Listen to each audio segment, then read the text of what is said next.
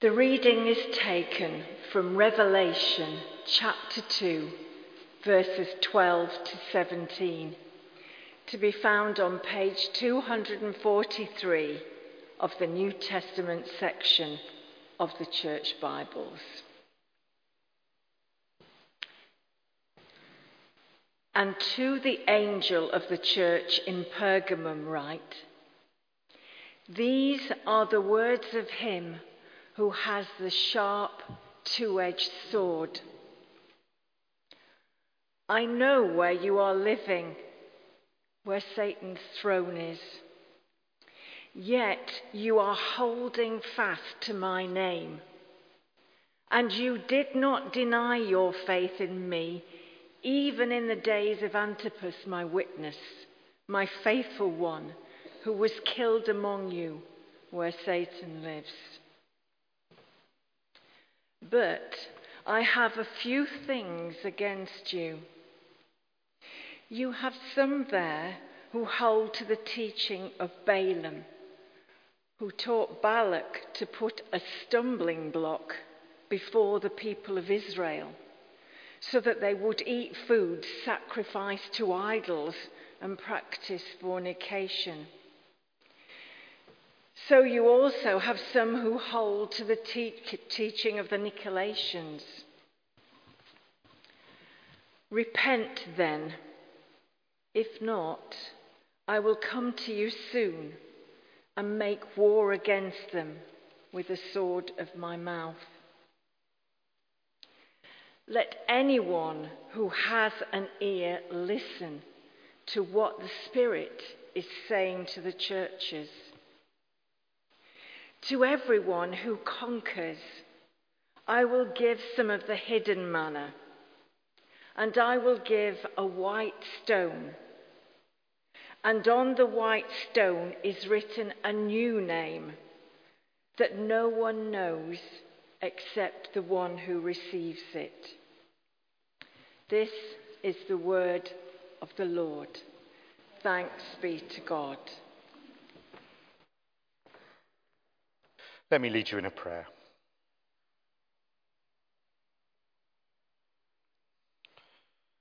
Father, we thank you for giving us grace to be members of your family here at All Saints in many different ways.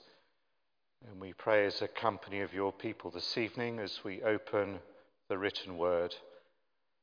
Please grant that our hearts too might be open to receive from you. May we both learn and be formed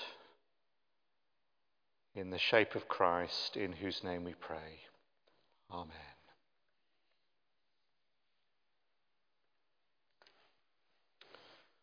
So I wonder if you know this one. Um, Colonel Mustard with the revolver in the study. It's going to get even more excited. Mrs. White with a spanner in the conservatory. Mrs. Peacock with a lead pipe in the dining room. Let's see what these other cards revealed. The Reverend Green, there's got to be an ordained person in this game of Cluedo. Uh, with a candlestick, how appropriate is that? Bit of a lottery, which room? Oh, it's in the ballroom. Aren't many houses with ballrooms today. Do you know the board game Cluedo? Great fun, in my opinion. Old style murder mystery, who done it? These characters emerge. Probably it was the weapons they used, the lead pipe or the candlestick or the drain pipe or whatever, uh, by which the deed was done. As I was reading through Revelation chapter 2, the message to Pergamon, uh, you have some interesting artifacts at the disposal of the Holy Spirit scribed there in Revelation. You have a sword, you have a stone, and you have these secret things or the hidden manna within us. I want to ask simply the question this evening, uh, which might be appropriate across the whole of the book of Revelation if you think about it. I wonder what these verses might reveal to us about Jesus. It's the book of Revelation. Surely, despite some of the opaque messages and languages and images it is meant nonetheless to reveal something to us about Jesus. First of all, I want to suggest it tells us something about our Lord's care for his church. Of course, these seven letters to the seven churches, there's something individually specified and spotted by the risen Lord that's happening in each of those churches. As I do a cursory look around the churches of the Deanery of Ecclesall, our sister churches, I think of one that's just about to lose a vicar because he's going on to another job. I think of one who's just about to retire and therefore the curate serving there needs to be transferred to another training incumbent. I think of one poor church that's lost lead from its roof. We're back into all that again as lead theft increases. I think of another church whose windows are broken by vandalism. I think of another church whose vicar's got a cold. Shouldn't be uh, too hard on the poor fellow. It's a serious cold. And he's in bed, poor fellow. And I think of another church in the deanery whose vicar's somewhat nervous because he's going to be leading worship at the diocesan conference as we go forward. Actually, if you think about the Lord and his oversight of all his churches, he seems to know what's going on within each of them. And there's a specificity if you read from uh, Revelation chapter 2, verse 15. We've heard this before. Similarly, at Ephesus, we have the teaching of the Nicolaitans that it seems to me this particular church in Pergamon were being drifted and enticed away to look at. The same is true here as was true in Ephesus. There's idolatry. They're not believing fully in God. There's immor- immorality. They're behaving just as if they wish. Those two B's, it seems to me, always go together. If you believe less than you should, you are going to behave in inappropriate ways. The same was true in Ephesus and in also in this church in Pergamon. And so you have this striking, not murder influence, implement, as in Cluedo, but an image describing God Himself, who has, as it were, a double edged sword in His mouth. And to the angel of the church in Pergamon, write, These are the words of Him who has the sharp, two edged sword. It's there also in verse uh, 12. I know where Satan's throne is. I will come to you with a sword in my mouth. That's verse 16. The sword there is an image not of a murder weapon, but of a judgment symbol. And judgment should be heard not as a hard thing. Of course, it's a hard, judgmental word, but actually it's a caring implement. For if God is going to judge everything, it seems to me to be the case that God cares about everything. So if something slips, if there is something out of place, and God cares about it, at some time God comes with a sword and says, I will judge. You can't believe just anything. You can't behave just as you wish. There is a sword, metaphorically put, with the risen Lord to say he looks at his church and he cares about it. First of all, then, the Lord's care for his church. Secondly, notice the Lord's connection with his people. And I draw your attention to this remarkable saint of old, Antipas, referred to in verse 13. Yet you are holding fast to my name there is obviously some sense of wavering. Judgment is needed in some way, shape, or form. Yet you're holding fast to my name. You did not deny your faith in me, even in the days of Antipas, my witness, my faithful one who was killed among you. So these seven churches existed in seven distinct geographical areas. Their history and their demographic is known. Antipas is recorded as the first martyr in Asia in the ancient church. In fact, tradition has it that he was boiled to death in a bronze pot. How gruesome and how graphic is that? I had the privilege recently of hearing Tom Holland speak. I do commend his podcasts and also commend his books to you. He isn't sympathetic to the Christian cause and to the Christian church, but he's known more popularly and famously as a BBC presenter in history. And I didn't realize till I was listening to him, in fact, the depth and extent to which the Christian church altered and steered the world around it into the cause of Christ for the good of all. So there was one quite graphic, barbaric image. I mean, what is it that you boil someone in a bronze pot to death? I mean, what is that all about?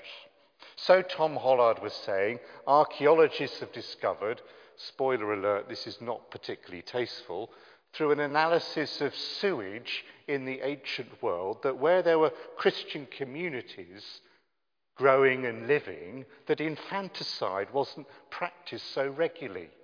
In other parts of the community, where there weren't Christian churches established, thereby affecting and influencing belief and behavior about how domestic and other life would carry on, they found in one, one area against the other less bones of dead children. Infanticide was practiced quite regularly in one area where the Christian church wasn't established. In other words, God's people influenced the world around them in quite remarkable ways. But what a connection to the Lord and his church we see through this wonderful saint of old, Antipas, the first martyr in the ancient world. Those around him who stood and followed with him held fast to the teachings of Christ, not swayed by the world. Notice how he's described. He's described in the NIV as a faithful witness, or in this particular version, in the days of Antipas, my witness, my faithful one who was killed among you. The readers of the book of Revelation would recognize that there was something going on here. How was the Lord himself described in Revelation chapter 1, verse 5? None other, and from Jesus Christ, the faithful witness. And it goes on, the firstborn of the dead. I wonder if you can see what was going on here. This wonderful saint, this first Christian martyr of the ancient world, what a glorious title given to him. A faithful witness. Exactly the same word describing Jesus Christ himself. A faithful witness. How appropriate, how honourable, how true is that for someone who had ended his life for holding fast to the teachings of Christ, that he should be described in ways and tones and images of our Saviour himself. I don't want to fast forward us too quickly to our tombstones, but it is actually an interesting existential thought to have. I wonder what should be written on my tombstone. Don't think you can beat uh, Milligan's one. I told you I was ill. no joking matter, but actually, Antipas, they buried him. How should we describe him? Well, he was like our Lord. He was a faithful witness. Here he lies. I wonder what characteristics within us speak of Christ that others see that this is how we will be remembered by. Wonderful that as the risen Lord looks at his church, this church he has connections with, he looks at us. He sees us. We've not denied our faith we've held fast to his name. So if the Lord has care for his church, nothing is out his, outside his sharp sword gaze of judgment. If he has a connection with his people, those who hold fast to his name somehow look like Jesus to their core, so much so that through their days, that's how we will remember them. Look to at this wonderful gift that the Lord will give to his people. There is a charism for each of us. And so we're on, as it were, to these opaque, confusing images within the book of Revelation. Not the murder weapons, but these images that speak powerfully of what Christ will give us the hidden manna and the white stone. So look towards the end of this particular letter to the Spirit of the church in Pergamum. Let anyone who has an ear to hear listen to what the Spirit is saying to the churches. To everyone who conquers, or other versions have it, to everyone who overcomes, I will give some of the hidden manna. I will give a white stone, and on the white stone is written a new name. Two images there, something of the hidden manna, that sense of spiritual food and sustenance that's hidden away within each of us. It's divine spiritual food that keeps us going. And then there's a white stone with a new name on it. It's almost as if you're a new person. It's almost as if you've got a new name. It's almost as if your personality's reshaped and reformed. These, I suggest, are incredibly powerful images, wonderful gifts that reveal to us what Jesus wants to be to us and give us. Hidden manna within, a sense of newness that I am new this day. I want to pause, though, and reflect with you the order with which these things come. It's after the Lord's seeming requirement to everyone who conquers. To him who overcomes, I will give this hidden manna. It's as if you will have strength within yourself beyond yourself. To you who overcome, to you who conquer, I will give a stone with a name on it. It's as if you will feel a new you. It's as if you will be the you you're meant to be, shaped with Jesus. But notice the order with which this comes. To him who overcomes, to him who conquers.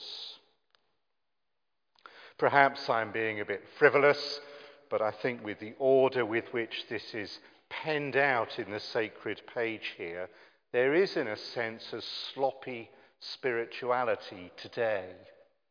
That's to say, I will only start to overcome, I will only start to move forward, I will only start to know the Lord once I've got this hidden manna. Once I feel like I am new, once I have been, as it were, with the Lord, then I will make progress. Notice the order with which this comes. In fact, it happens in each of the seven churches. To him who overcomes, to him who conquers, I will give. Of course, in order to be an overcomer, there's probably a whole book or sermon series on that.